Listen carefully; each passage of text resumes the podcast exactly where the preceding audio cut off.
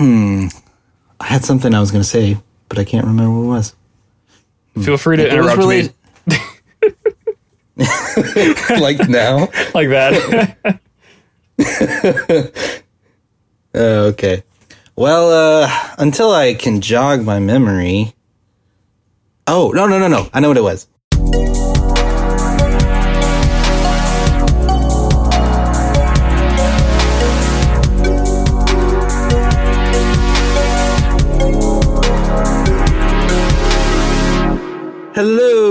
Welcome to the Interstate Gamers Podcast. I'm your host, Kevin, aka K Slugs. My name is Peter, aka Deal for Real, and I'm also your host. So, as you know, on this podcast, we rate and discuss some of our favorite video games.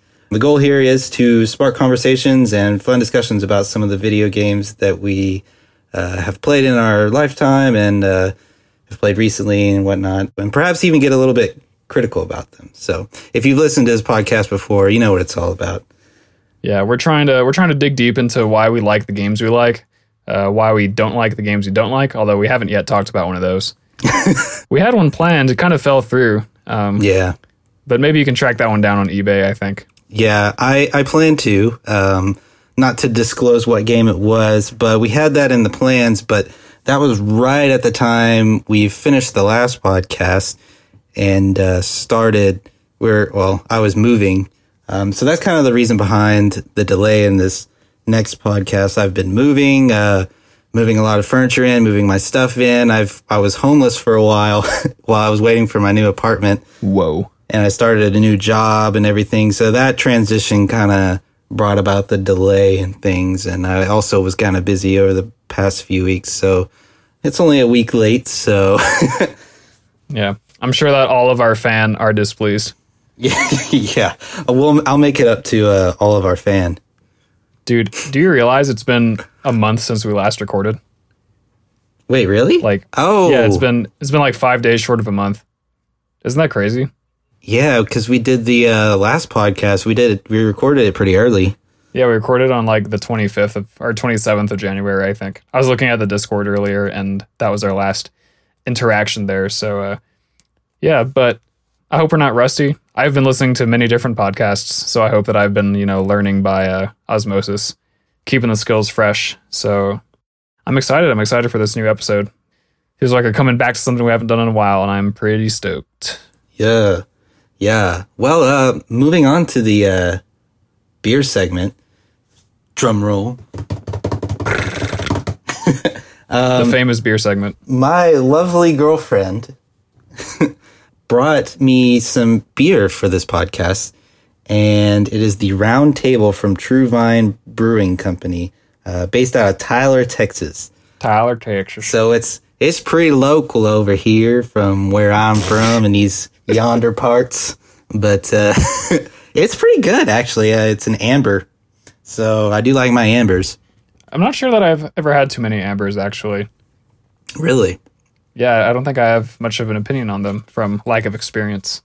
But uh, the beer that I got here in my hands is the Claymore Scottish Ale from local Denver brewing behemoth, if you will, the Great Divide Brewing Company. I like Scottish ales. I grew up sort of with one in Arizona during my college years, the Kilt Lifter from Four Peaks Brewing. So I got a taste for Scottish ale through that beer. And uh, I remain a fan of Scottish ales. I'm enjoying this Claymore that I've got. It's in a bottle. It's only my second ever bottled beer I've drank on the podcast. So shout outs to bottles. shout outs. Shout outs. But yeah, I'm enjoying it, and I'm actually sort of almost done with it actually because I've been I've been I've been here for a little while. Oh, that sounds like you need to uh, pull a uh, Yeasty Boys, and we need to take a break so you can refill. yeah, refill with a different kind of beer because this is the only one I had. Yeah, I love the name of that beer. Actually, Yeah. Claymore. That's pretty cool. If you're keeping up with your Interstate Gamers podcast trivia, you'll recognize that this is the first podcast, the first ever podcast that I have not had a Shiner beer for. Oh shit! what up? So I'm breaking the mold. We're setting new new barriers here, like new boundaries. We're ready to go. We're fresh, and I'm on a new computer. That's also something that I didn't tell you guys my previous computer that I was recording on crashed, so you could see the reason for the delays. But anywho, I believe we have a game to discuss today. Enough about all these technical difficulties and, and beer talk. What about the meat and potatoes that we all know and love? Gotta get those potatoes. Yeah. It's the largest category in the food pyramid. Anyway, this game we got here, this is a, you know, we've been reviewing pretty old games on the podcast. I think Mario Kart 64 was from like 94, 96 or something. Star Fox is from 97. Roller Coaster Tycoon is from 99. But for this game that we got today, we are jumping ahead into the future, the far future of 2004. And this game is a game for the Game Boy Advance. It's not the most famous Game Boy Advance game, so it's possible that some listeners will be hearing about it for the first time. But this game is Kirby and the Amazing Mirror. Oh, shoot. Why is it so amazing? I don't know. Shit. Why is it so amazing, you ask? We have no idea. Actually, we do have amazing. It is amazing because it's like a portal, dude, to other worlds. It is. And we'll talk about that in a somewhat literal sense, actually, here in a sec. This game was released in 2004, in October, in North America at least, on the Game Boy Advance. Um, like most, if not all, mainline Kirby games, is developed by your boys at HAL Laboratories. This game was also developed by Flagship, which I think was a somewhat short lived developer that did some work on Kirby games. For some context, the Game Boy Advance itself came out in June of 2001. So this game came out about three years after the release of the system. So I guess a little late in the lifespan, you might say. Mm-hmm. And this is actually the second Kirby game on the Game Boy Advance. The first one was called Nightmare in Dreamland, Mm-hmm. and it was a remake of the first ever Kirby game, which was called Kirby's Dreamland. So this game actually reuses a lot of assets from the previous Game Boy Advance Kirby game, and that's something that I'll talk about a little bit. Um, but it's a solid game. It's a fairly unique Kirby game, and we'll be discussing that as well shortly. Kirby's a character that I think our friend Kevin here has a pretty strong attachment to in some ways. Uh, yeah, I actually uh, wrote that down in my notes. Uh, I main Kirby in every single Smash game. Everyone. You could say that I don't main him in Melee because I kind of switched to a Puff. Puff is such a more superior character than Kirby that Puff tends to shine out and get me more of the W's, but I still technically main Kirby in every single Smash game. And it started with Smash Bros. 64. Um, I've played Return to Dreamland. Well, maybe it was Dreamland 3, I think. I, I can't remember. It was one of the Dreamlands. and I played that on the Wii U because I bought on the Virtual Console. I beat that one. Honestly, that one wasn't too hard or whatever. But uh, I've played Superstar, beat that one with James, uh, our good friend James Young, and then uh, this one. I've also beaten this one. So these are the. That's kind of my experience with Kirby. I don't have a huge, um, what do you say, following of the Kirby series. I haven't played a ton of them, even though there's a ton of games out there. I don't have to get the next latest and greatest Kirby game, but Amazing Mirror was definitely by far my favorite uh, Kirby game. So I'm excited to review this one. I've also dabbled in other ones like the 64 and the Wii U one, but I never finished them. So Yeah. that's my experience. My experience is uh, sort of similar. I grew up actually renting Kirby Superstar somewhat frequently for the Super Nintendo, and I love that game. That's my favorite Kirby game, and I'll actually be making some comparisons between that one and this game because there are some natural comparisons to be made. I do have Kirby 64. I think it's a really cool game. It's not my favorite, but there are some really cool things going on there. Beat that one as well.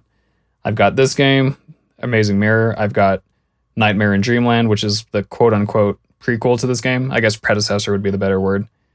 But anyway, the point is is that Kevin and I we're not Kirby experts, but we are Kirby fans.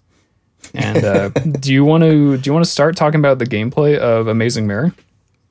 Yeah, let's delve into the gameplay, shall we? All right, after you.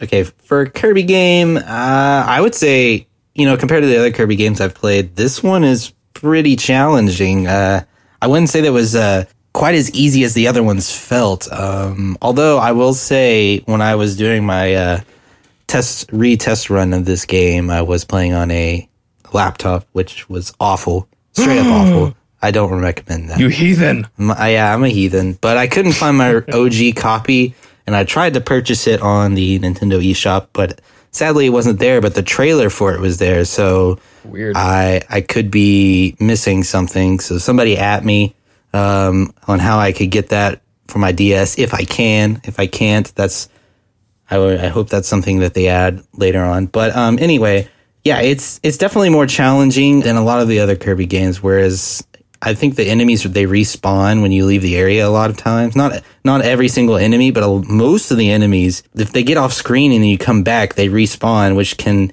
end up like you you randomly getting hurt and hit. Yeah, I totally agree. That's always been kind of a nuisance. Yeah, but it, I think it makes the game kind of challenging in some ways, but also annoying in others. Um, so you could argue for or against um, that method, but I, I would say that it.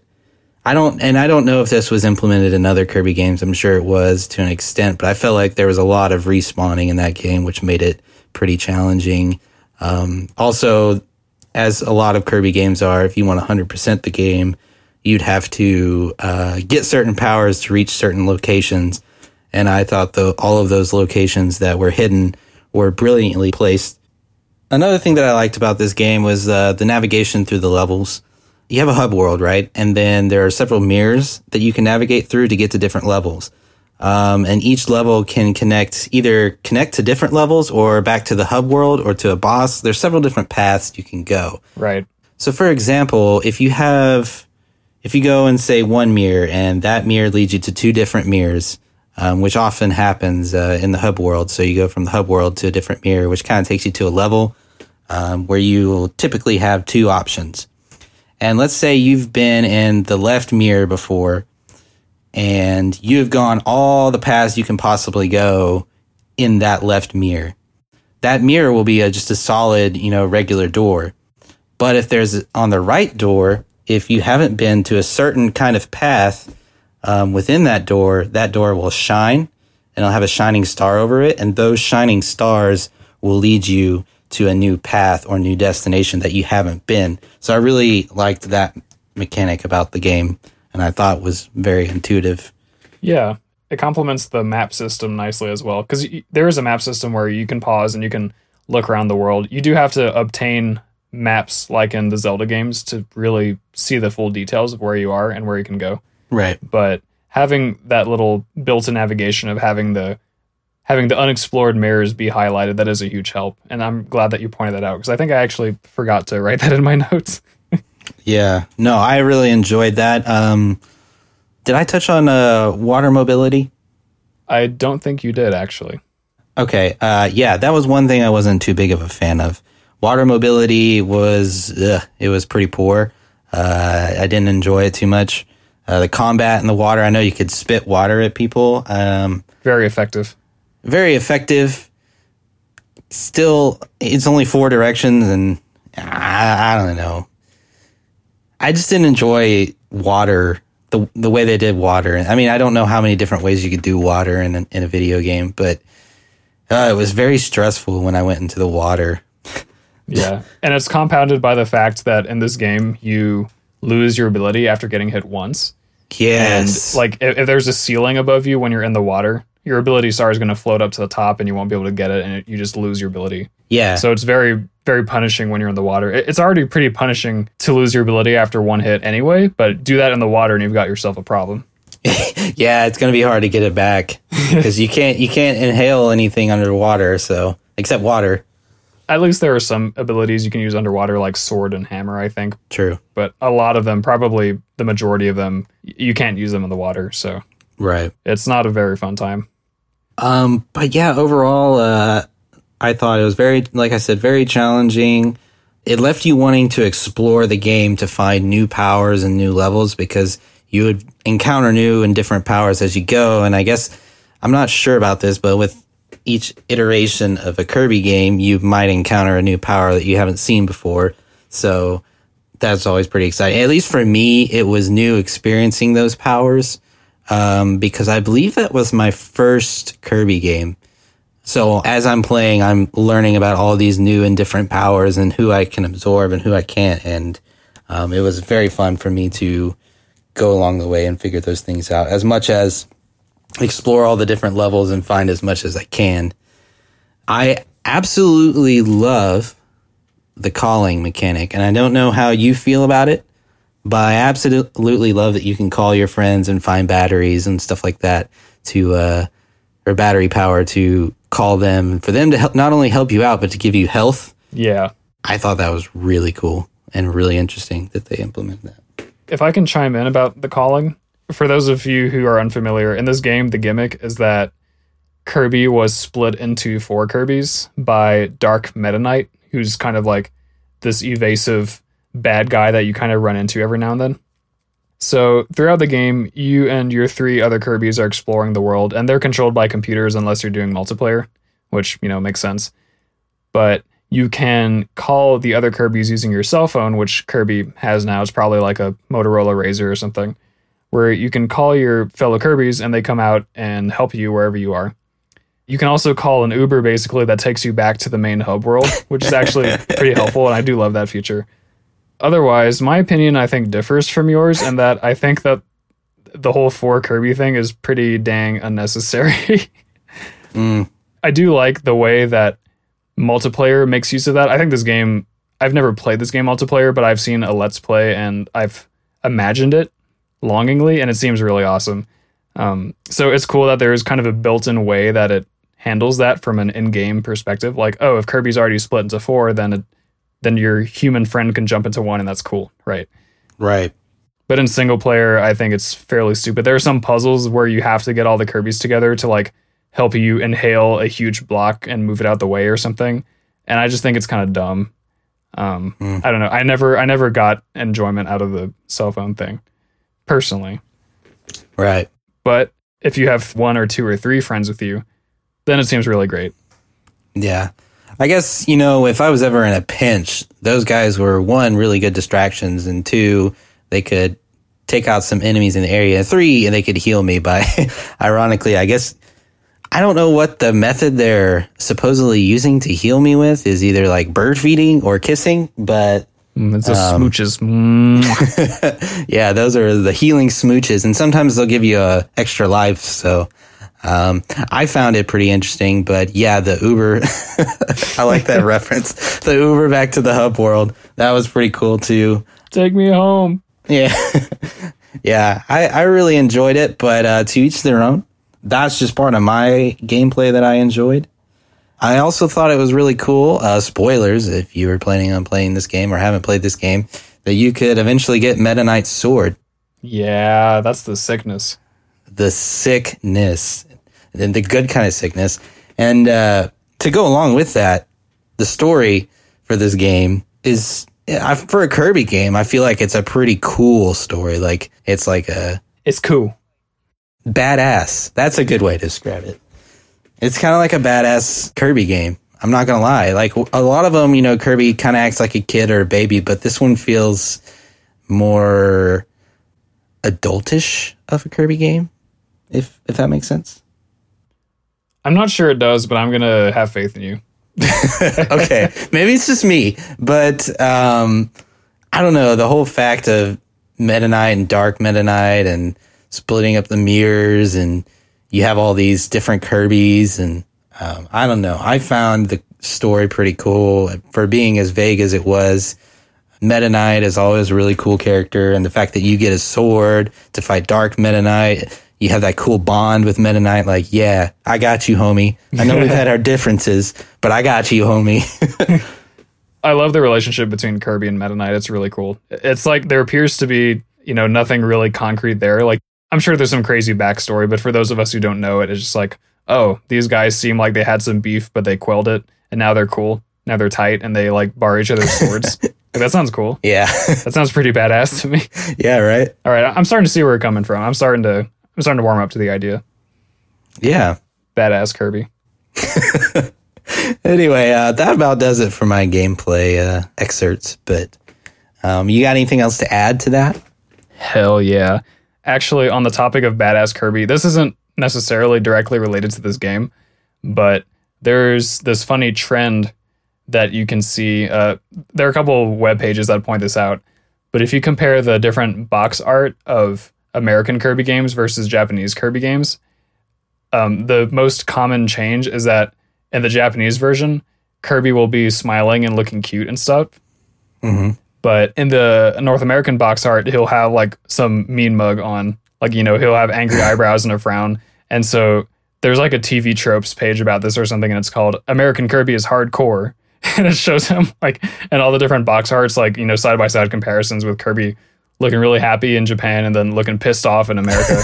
like, oh, I wonder what this says culturally. Yeah. Cute stuff isn't cool in America. I think that might be changing recently. I think this mainly held up kind of in this era, like the 2000s, when, and like the late 90s, probably, when things were supposed to be super cool and edgy and extreme. Yeah. Super cool. Super cool. yeah, so a little bit of an aside there.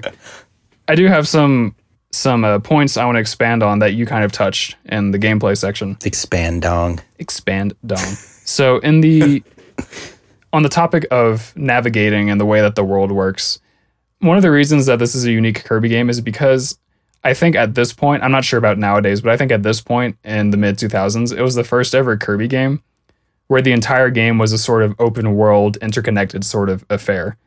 You had a little bit of that in Kirby Superstar, uh, The Great Cave Offensive, which is like, the treasure hunting sub game.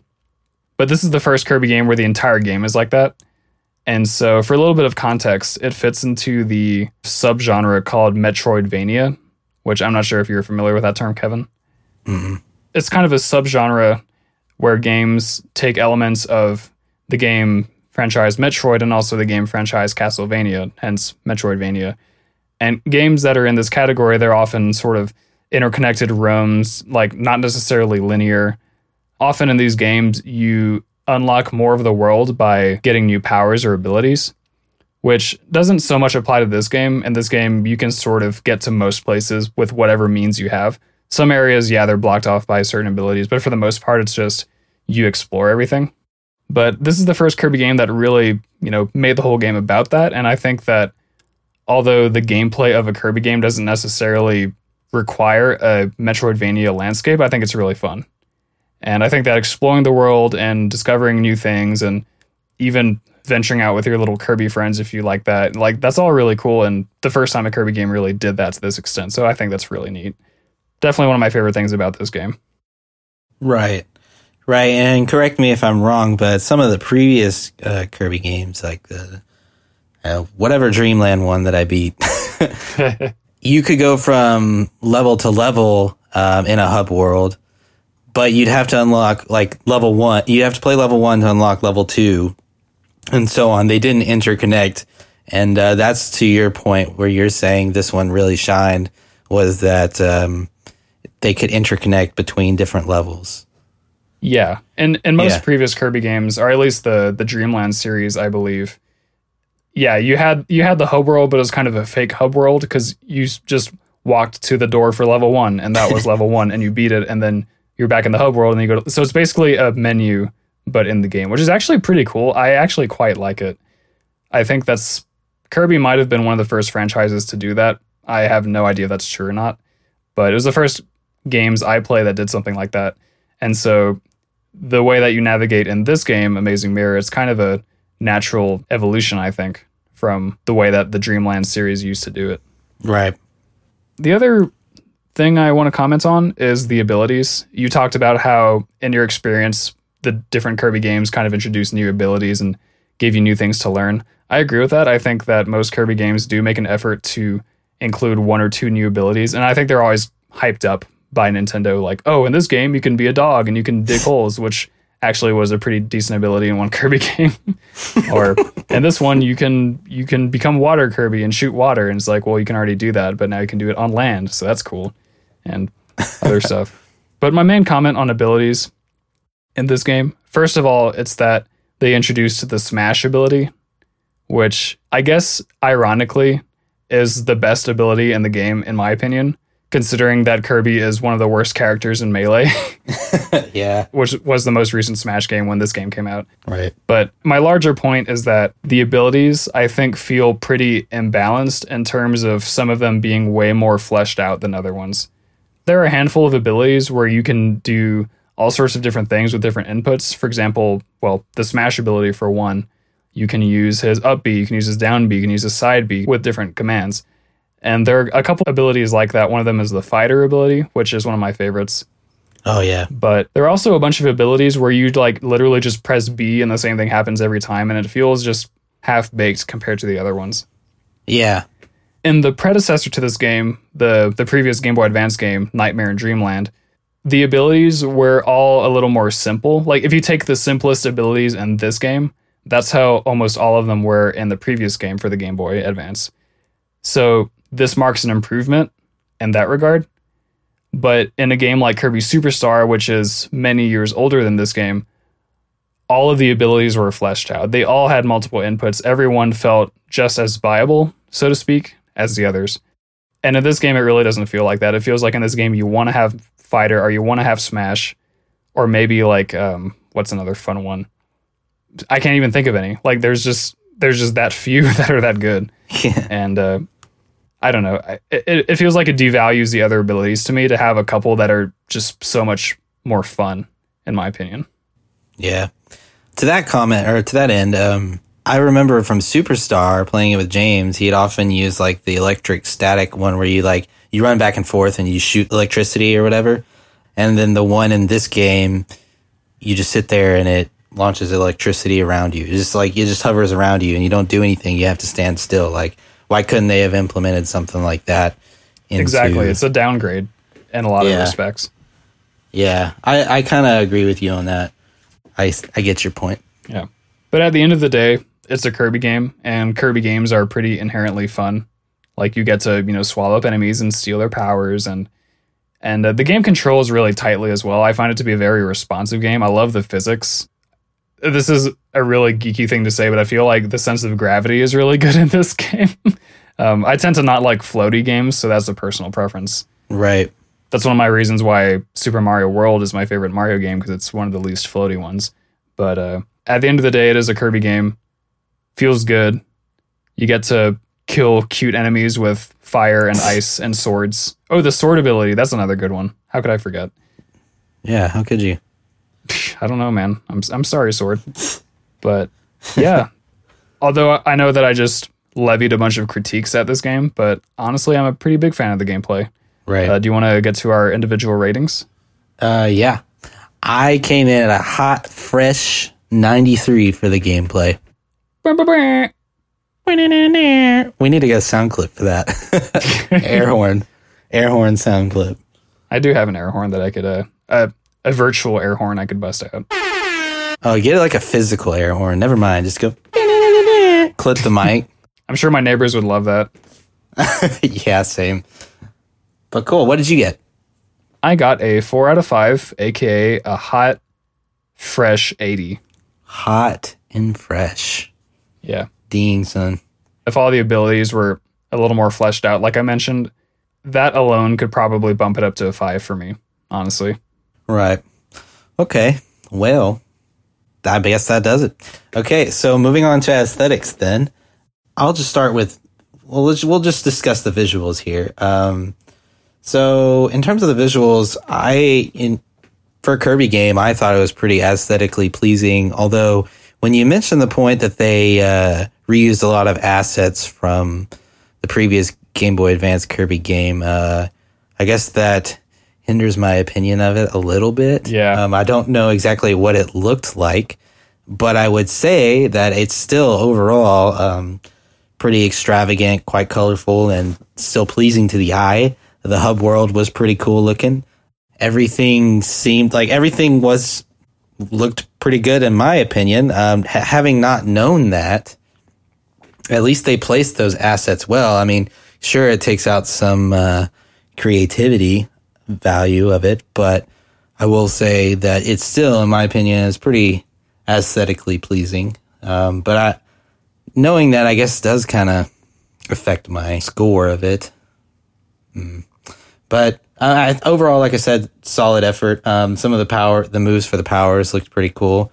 Um, like the fighter ability. Um, I like hitting them, and then like if you hit somebody, it kind of like it's kind of like the jab in the new Super Smash Bros. Where like if you hit them with a jab, like it jabs until you let go of the jab button. Yeah, it's kind of like that effect. I, I really liked that kind of uh, visual effects that they had on the moves and the like the stars bouncing around and like I mentioned earlier, um, the shining star leading you to where you want to go and navigate. So um, I'd say overall a pretty solid effort.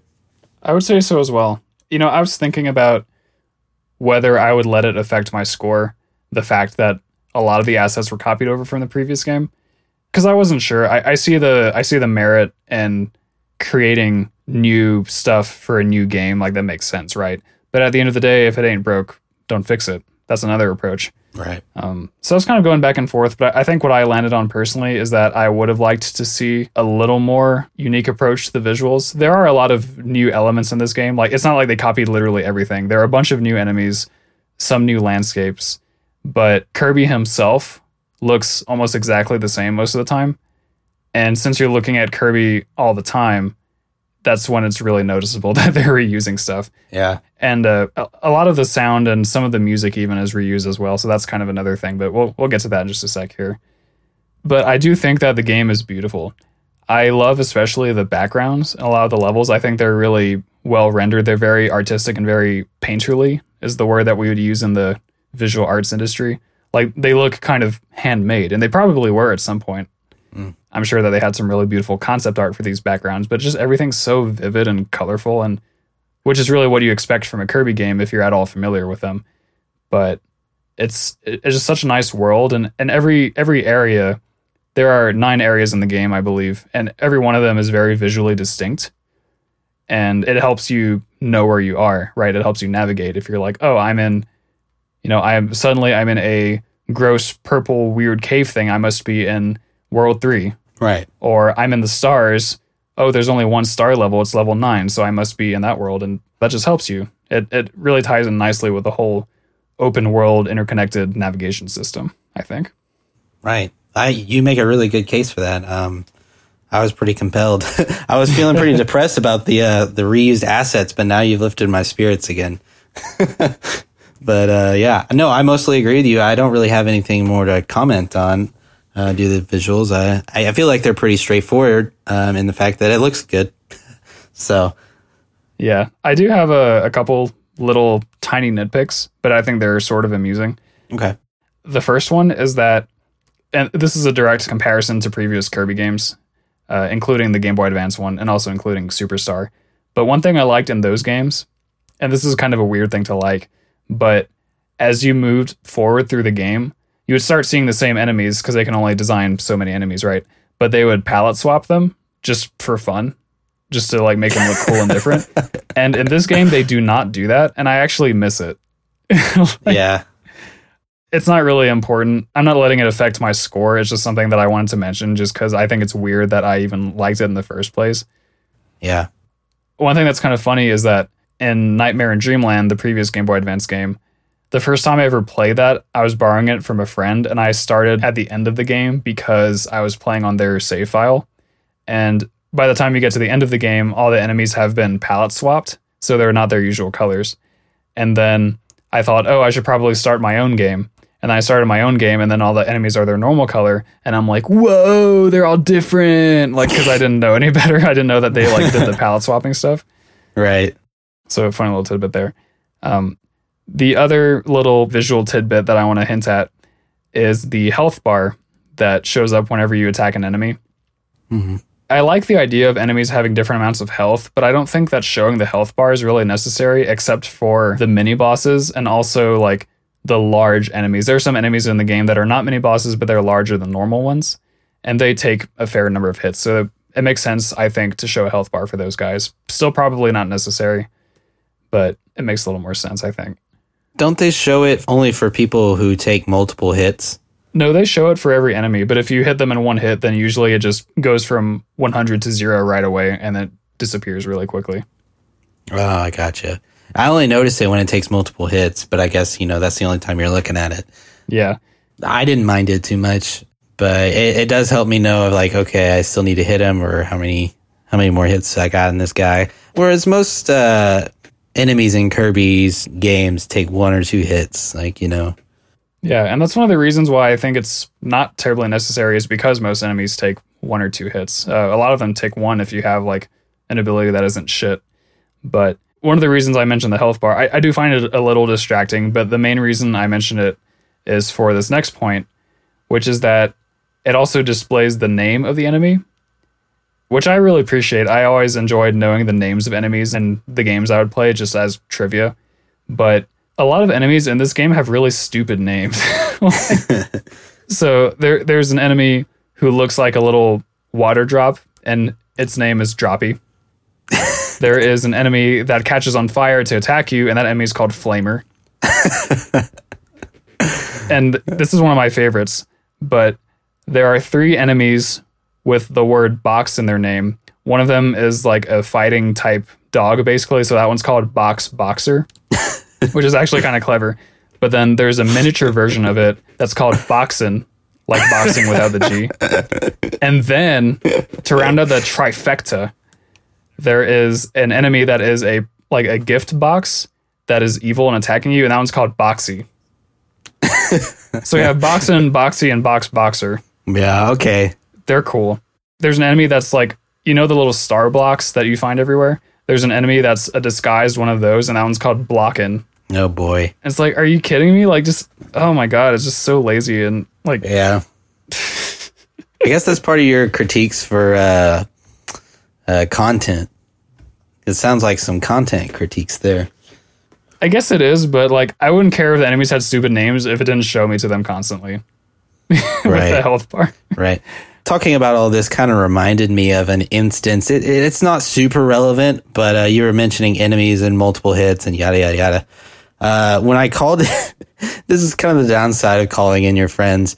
I I called in my little Kirby friends, and uh, one had the explosive like bomb power. I don't I don't know what the power is called. Crash, I think. Crash. Okay, he had that ability and immediately used it as soon as he got there. he just like blew everything up, and I was like, "Wait, no! Like I didn't need to hit some of that yet." it's like, dang it. uh, it's just funny how the AI kind of works. They just kind of go crazy with that, but uh, I I do like the AI overall. But yeah, anyway, it just made me think of that. Yeah. Um, Cool story. So is that about does it for your visuals? I I, I would say or I'm done. cool. I gave mine a ninety three, a hot fresh ninety three. I'm still unaffected by the reuse of assets. Like you said, if it ain't broke, don't fix it. Yeah. Well, as I said, I decided to let that affect my score because I think it's a little lazy. And so my visuals still got a good rating though. Still a solid four out of five. Okay. Awesome. So that's moving on to audio. I thought it had some really catchy theme songs, which of course were reused over and over and over again from the Kirby series, and you know, but still catchy um, to the point where you're humming the songs. So not bad. Um, I loved the little uh, nuanced sounds of the game, like uh, calling your friends or the crunch of like a enemy hitting you or or bomb or something like that. Uh, I really enjoyed that. Uh, the vacuum sound that it makes when you're sucking in things. Um, There's our best interstate gamers impersonation of that sound. But uh, yeah, no. We did it. Oh, oh, and the star bouncing around the level I thought was pretty cool. I don't know if they did. Uh, you might know this. So, the Game Boy Advance speakers, was there just one speaker? I can't remember. There was one speaker, but it does have stereo output through the headphone jack. Oh, okay. Okay. So, could you tell like left and right? On headphones, you could, but it only had the one speaker on the actual device. Okay, well, at least they had that. That's pretty cool thing because, like, you would know where the star is. Because sometimes you can lose track of your star. Yeah, I thought the star bouncing around, and uh, especially if it, you know, you can detect whether it's left or right, um, would be very useful. So, those are those are kind of my takes on the game. Uh, of course, you got your popular Kirby songs that are, like I said, very catchy. Yeah, but some new themes as well. Oh, really? Yeah, I think I think a few of them. See, uh, you know, like I said, it's my first Kirby game, so I, you know, going. And I haven't played too many of the Kirby series games, but I do know some popular Kirby tunes, and those are the ones I know the most. So I kind of consider them to be like the standard, but it might not, in fact, be the standard on every account. But um, yeah, Yeah. Um, on the topic of the music itself, I think that as far as Kirby games go, I don't think this Kirby game has the best music. I think that Kirby Superstar. I hate to keep referring to Kirby Superstar, but I, I really do think it's that good. Um, that game and I think even Kirby 64 have some just more interesting tunes where like the melodies and the rhythms are just they're more complex. There's a lot of crazy chord changes and key changes in a lot of those older Kirby songs. I say older, like compared to this game, it's maybe six or eight years. It's not a huge difference. I do like the music in this game, but there are just Kirby games with better music, so the bar is just really high. And then regarding the sound effects, a lot of them were lifted from the previous Game Boy Advance Kirby game, which I find a little more forgivable than lifting a lot of the visuals. Like sound effects, I think most people don't really think about all that hard most of the time. But the sounds are really satisfying. So I especially see why they didn't replace some of them because they still work really well. Like like you said, the crunching of hitting or being hit by enemies, it's a very painful, like acute sounding sound. And a lot of sounds in this game share that kind of lo-fi, like crunchy aesthetic. But then you also have some sounds, for example, from the fighter ability where you hit somebody with your uh, Shoryuken and it goes like a you know stupid action movie sound and it's really satisfying it's really fun to you're punching this cute little dog enemy it's like whoa calm down dude Yeah. but that's fun one little weird thing that i've always thought about this game is that i think that the bass guitar in the various soundtracks is always really really loud or like it just sounds super prominent it's like boom boom boom boom boom boom boom and i was like whoa I don't know. Just this isn't like a serious critique. I'm just I'm just kind of naming things that I find funny. But Yeah, you kind of. yeah, the the bass player's going nuts in this game, especially compared to the previous one. Yeah. he really is. Now that I, now that you mention it, I, I can. I'm envisioning myself playing the game. It- It's something I've never noticed, but you know, you being a the musician that you are, and you, you have such attention to detail when it comes to a sound. I'm not sure if bit bit bit bit is a detail, but you know there you go. How did that go again? Uh, you, you can rewind the podcast. Okay. now rewinding podcast. anyway, um, Peter yeah. Williams. Um, but yeah. So I don't really have anything else to add. Yeah, me neither. My audio, once again, three in a row, four out of five. The triple. Oh, baby, a triple. How about you, my man?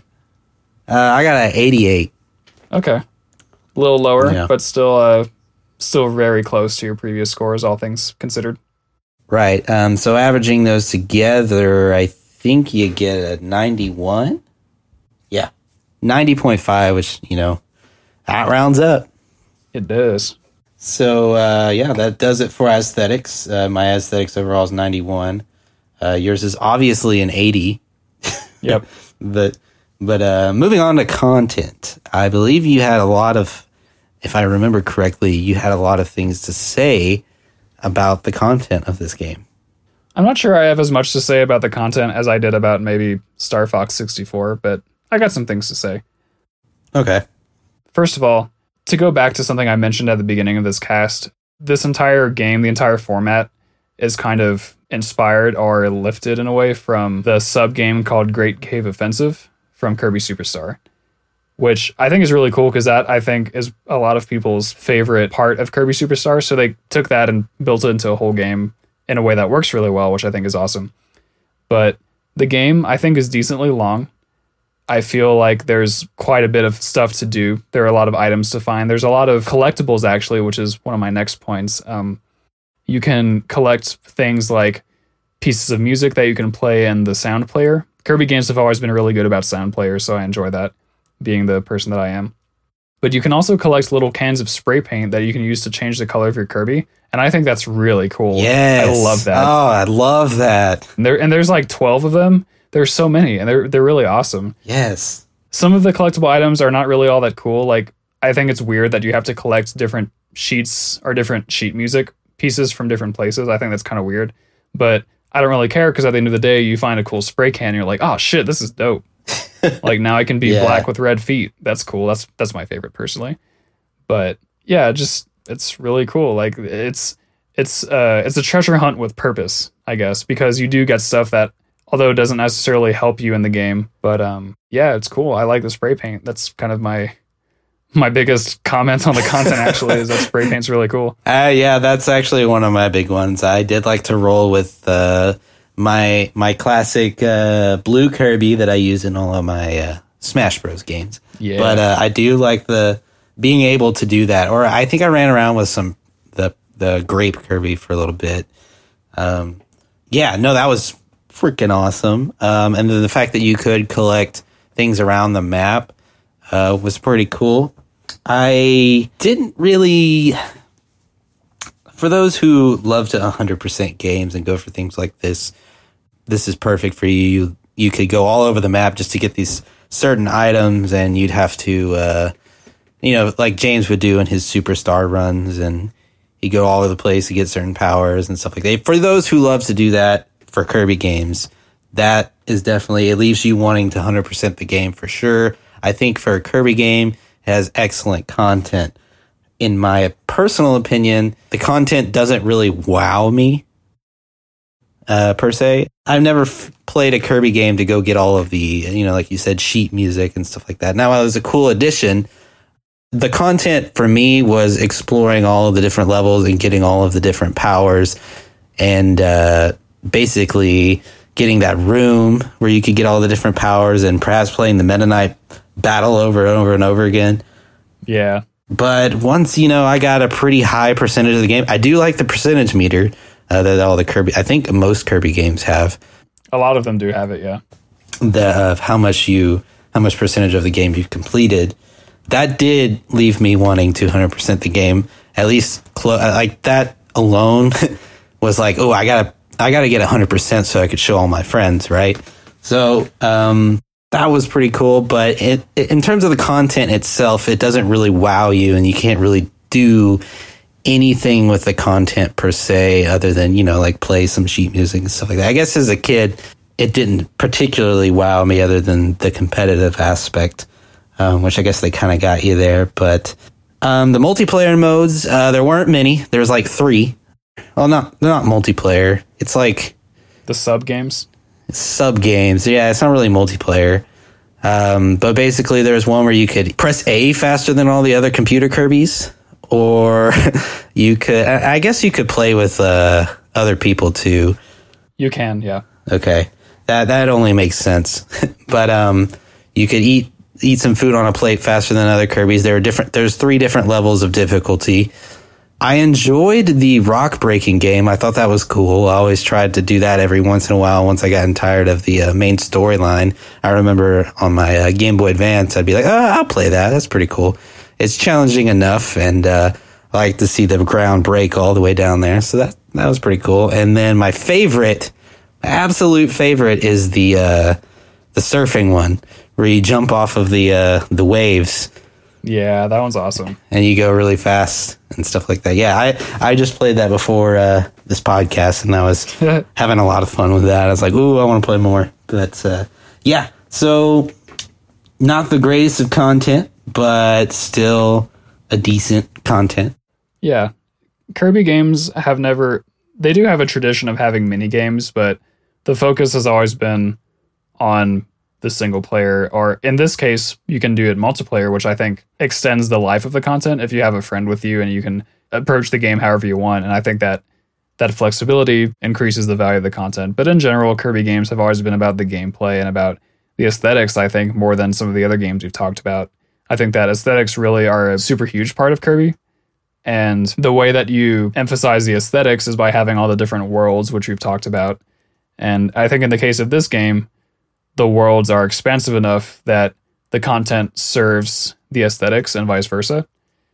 And I think that that's really where the game shines from a content perspective, more so than like the mini games, which are, I think they're pretty much there so that if you had a cartridge and your friend didn't, you could still link up and play a mini game. I think that's one of the main reasons why they had those in the first place. Right. But outside of that, the one thing I do want to mention that we haven't really covered is the final boss sequence in this game, which I think is actually quite cool. So, spoiler alert for Kirby and the Amazing Mirror, which came out in 2004. the whole game, you're defeating the bosses of each area, and they give you shards of the mirror. And once the mirror is complete, you go into the main big mirror, and that's when the final boss sequence begins. So you start off by fighting Dark Meta Knight using the sword that belonged to the real Meta Knight. He's still alive. He's just like injured or some shit. I don't know. He can't fight for some reason. And so you take Meta Knight's sword and you kill Dark Meta Knight, which is awesome. And then you fight the main big bad guy, which is like called Dark Mind or something. It's a fairly generic, spooky demon, whatever thing. But it has this big, like, glowing eyeball in its chest. And you have to defeat it four times, but each battle is fairly short. And you like have these little interludes where you navigate through a level before the next stage. And once you do that four times, then the true final form is revealed where the big glowing eyeball in the chest becomes the entire boss and it becomes really huge. And it's like actually kind of legitimately scary. It's a big flaming eyeball with Yeah. a smaller eyeball inside of it and like it's you're on this like rope or something and this vortex of red wind and it's very creepy and like Kirby games sometimes they have really creepy final bosses. I'm not going to lie. This isn't the only one Right. Yeah. they kind of have a tradition of that. But then the cool thing is you defeat that form, and that's when you like kind of win the game. But then after that, there's sort of a bonus mode where you're on a warp star and you're you're chasing the boss through the corridor. You're on your warp star and you shoot the boss, and it's, it's it becomes like a little top down shooting game, right? Right. Which is actually pretty fun. But then when you get the boss's health down to zero, the credits start rolling, but the boss isn't dead yet. It's still alive and kicking. And as the credits are rolling, the screen kind of dims, but you can still see what you're doing. So you can go around and keep shooting the boss, and then at that point, a little counter appears, and it keeps track of how many times you hit the boss. Okay. But it doesn't really matter because like you don't get stuff for hitting the boss a certain number of times. It's purely for fun, which is all right. I think that's kind of cool. But what I was wondering is if you're shooting the boss while the credits are running and you're like not really paying attention to the credits, I wonder if that cheapens the game or cheapens the end of the game and makes it feel less like a like a cinematic ending.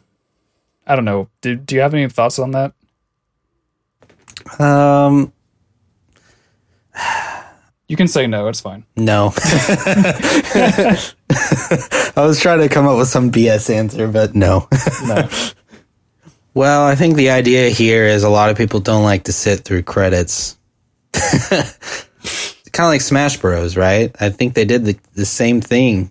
Well, not really, because in Smash Bros, you're you're interacting with the credits themselves. Like you are literally shooting the credits. And this one, you're not doing that. Okay, yeah. I think there's a difference. You're laughing, but I think there's a legitimate difference. okay, there is a legitimate difference, but in a broad spectrum or of uh, looking at things, it's something to do while the credits are rolling. Yes. And you know, being that it's Kirby and Smash Bros and uh, Masahiro Sakurai. Yeah, mashed mashed potato samurai. he, uh, given that he makes both of these games, or he was a developer for both of these games, it makes sense. But I, he actually he wasn't a, the developer for Amazing Mirror, was he? I do not know. Hmm. Uh, something we ought to look up. For our fact checkers out there, um, let us know: was mashed potato samurai or Mashi, Mashiro Sakurai? I don't know how you say his first name, but was he the developer of that Kirby game? We could just easily look it up. But um, anyway, I think that's just the general consensus behind it. There's a lot of parallels with Kirby and Smash Bros. So it's kind of easy to draw those comparisons. But I get what you're saying at the same time. You're interacting with the credits as opposed to behind the scenes of the credits. Um, but I think the purpose of it is generally the same to keep you busy because a lot of people would rather just turn the game off or reset it or not watch credits at all. Yeah. I, I guess I can feel that. It's just that I appreciate credits. I I don't know. I guess that's the extent of it. As a creator, yeah, as You, a uh, creator, I appreciate credits.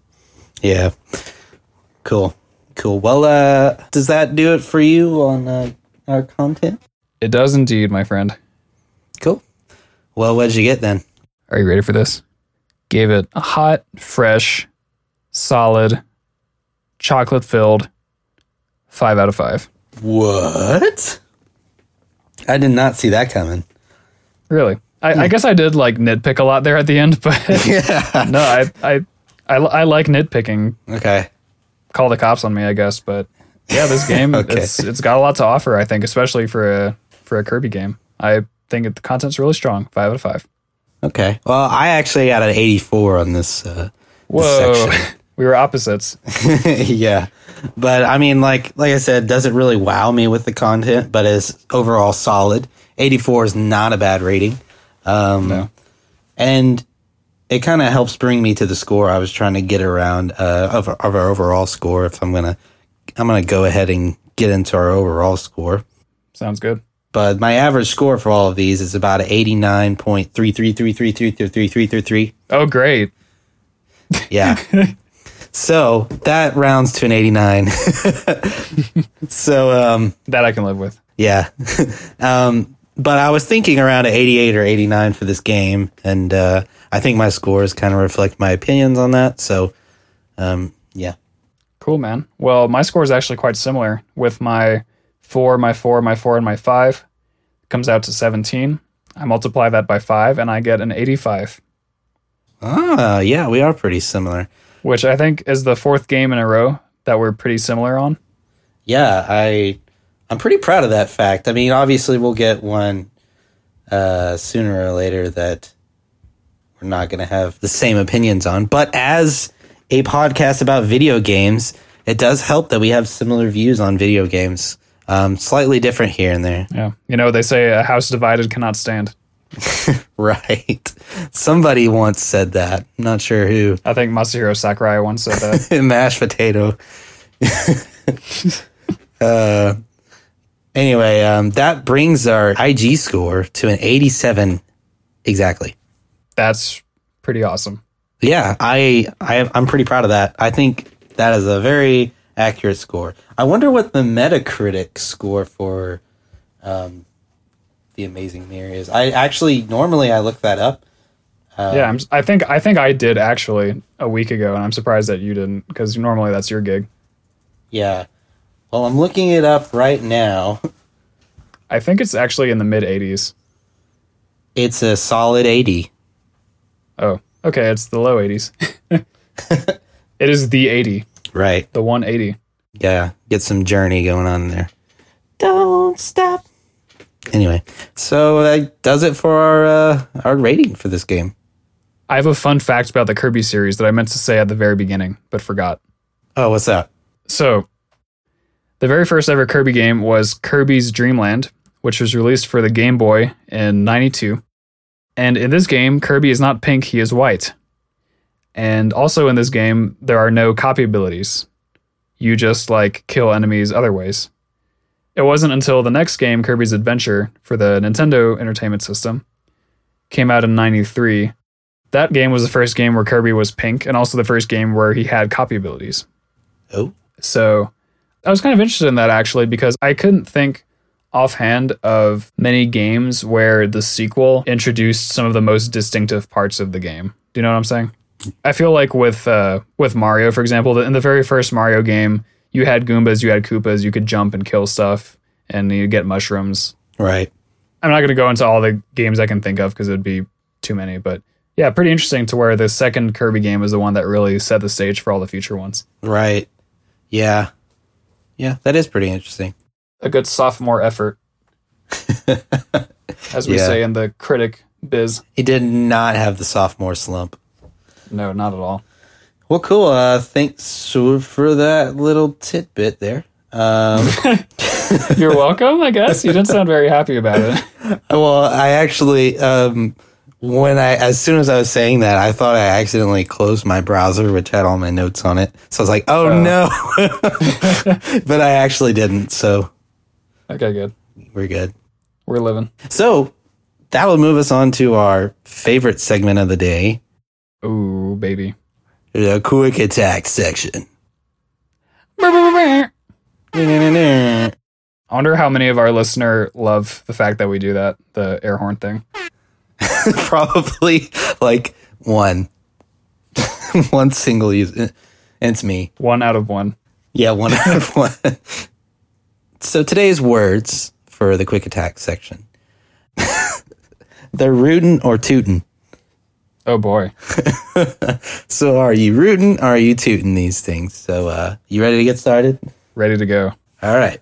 Here we go. Fortnite Season 3 is coming out today, which today is February 22nd, 2018. Um, and it seems poised for another good season. They've added a lot of features, a lot of guns, a lot of a lot of stuff, and the popularity is growing rapidly. I know we've talked about it before on a previous quick attack section, but uh, are you rooting or are you tooting the uh, success of this game? I'm going to give more or less the same answer I gave last time, which is that if people are enjoying a game, I have to be happy for them, so I'm rooting. Right. it's just it's just hard because I haven't personally played Fortnite or a similar game, so uh, Yeah. kind of looking in from the outside here. Right. They've added so much to the game. Uh, if if I'm just going to give my personal opinion, right now it's my game of choice. Ooh, Uh, Aaron and I play it a lot. Uh, one of the guys down at uh, the Yeasty Boys podcast. shouts to the Yeasty Boys podcast. Yeah. Uh, who I apparently apparently I'm not on this podcast, but we- we won't mention that. We won't get into that. Anyway, the Don't be such a salty Sally. Salty Sally. Anyway, Spyro Remastered is coming to the PlayStation 4 this year. Are you rooting or you tooting? Rooting, baby. Full disclosure, I've also never played a Spyro game, so Oh, really? yeah. Were they all on the PlayStation? Do you know? Yeah, for sure. Okay, yeah, well that explains it. I never had a PlayStation. Well, okay, I had a PlayStation, but it was my brother's and we only had it for a short amount of time. But uh, yeah, Uh, so I, I'm just happy for everyone else, honestly.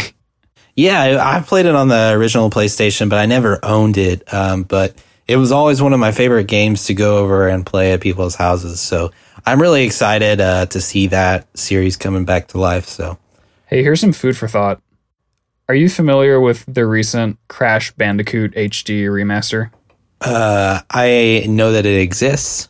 Okay, well, I- I'm just going to briefly mention this, but a lot of fans of Crash Bandicoot were saying that the remaster kind of brought out some flaws in the original game design, like flaws that weren't really seen as flaws back then, but now they kind of are because games have improved. Right. And so I wonder if this Spyro remake or remaster would suffer a similar fate, where people would say, "Oh, it's not as great as we remember because things have changed now," or or if it'll just hold up really well. I don't know. I've never played Spyro. I don't know how it'll hold up, but that's just something I'm interested in hearing moving forward. Right. That's a good. That's a good point. Um, it's a. It's kind of your typical uh, early 2000, uh, late 90s platformer. No, I, I see your point there. We'll we'll have to see uh, the general uh, how people view that, but sure. good point. Um, so Nintendo announces a new mobile video game, and guess what it is this time? I'm not even sure how they're going to do this. Mario Kart. You rooting or you tooting? Whoa. Uh, hold on. I need to think about this for a sec. Blew your mind there. Uh, rootin'. I mean, yeah, I want to see how they do it. Um, I, I, I guess it's not that hard. Like I've seen people play racing games on phones before. I, the idea of playing game. uh, This is how much of an old man I am. The idea of playing games on phones is still weird to me. I've like never Yeah. really played a game. I haven't had great phones ever, but you know, like it, it still seems weird to me. But it's Mario Kart. I only only so much can go wrong. I think. Right, right. Okay. Uh, lastly, uh, Nintendo, also another Nintendo fact. We've got a lot of those. Um, Nintendo is also planning to launch an online paid service for the Nintendo Switch. Um, are you rooting or are you tooting? Do you mean an Xbox Live sort of scenario? Yes, of subscription of sorts. Uh, well, riddle me this first. Did they do that for the Wii U? Do you know? They did not. They Um, did not. I believe it was in the plans, but I, I don't know that it ever came to fruition. I believe the idea behind it is to, uh, you know, when you get free paid service, uh, not a lot of people have a lot of motivation to put any emphasis or effort into it. Uh, that's why PlayStation and Xbox both have their subscriptions uh, for their online service. But ideally, this makes their service a lot better. It gives them the ability to not only do like add more content or justify adding more content, but um, adding security to it as well and perhaps useful features. However, I will say you still won't be able to communicate with other people uh, through the console itself. You have to communicate with them through the app. So I'm not really sure how that's going to go. So you have to be hooked up to your phone while playing your Switch to chat with other people. That's weird because I understand that. Uh, I, I think Nintendo has a hang up about people potentially like using foul language at each other.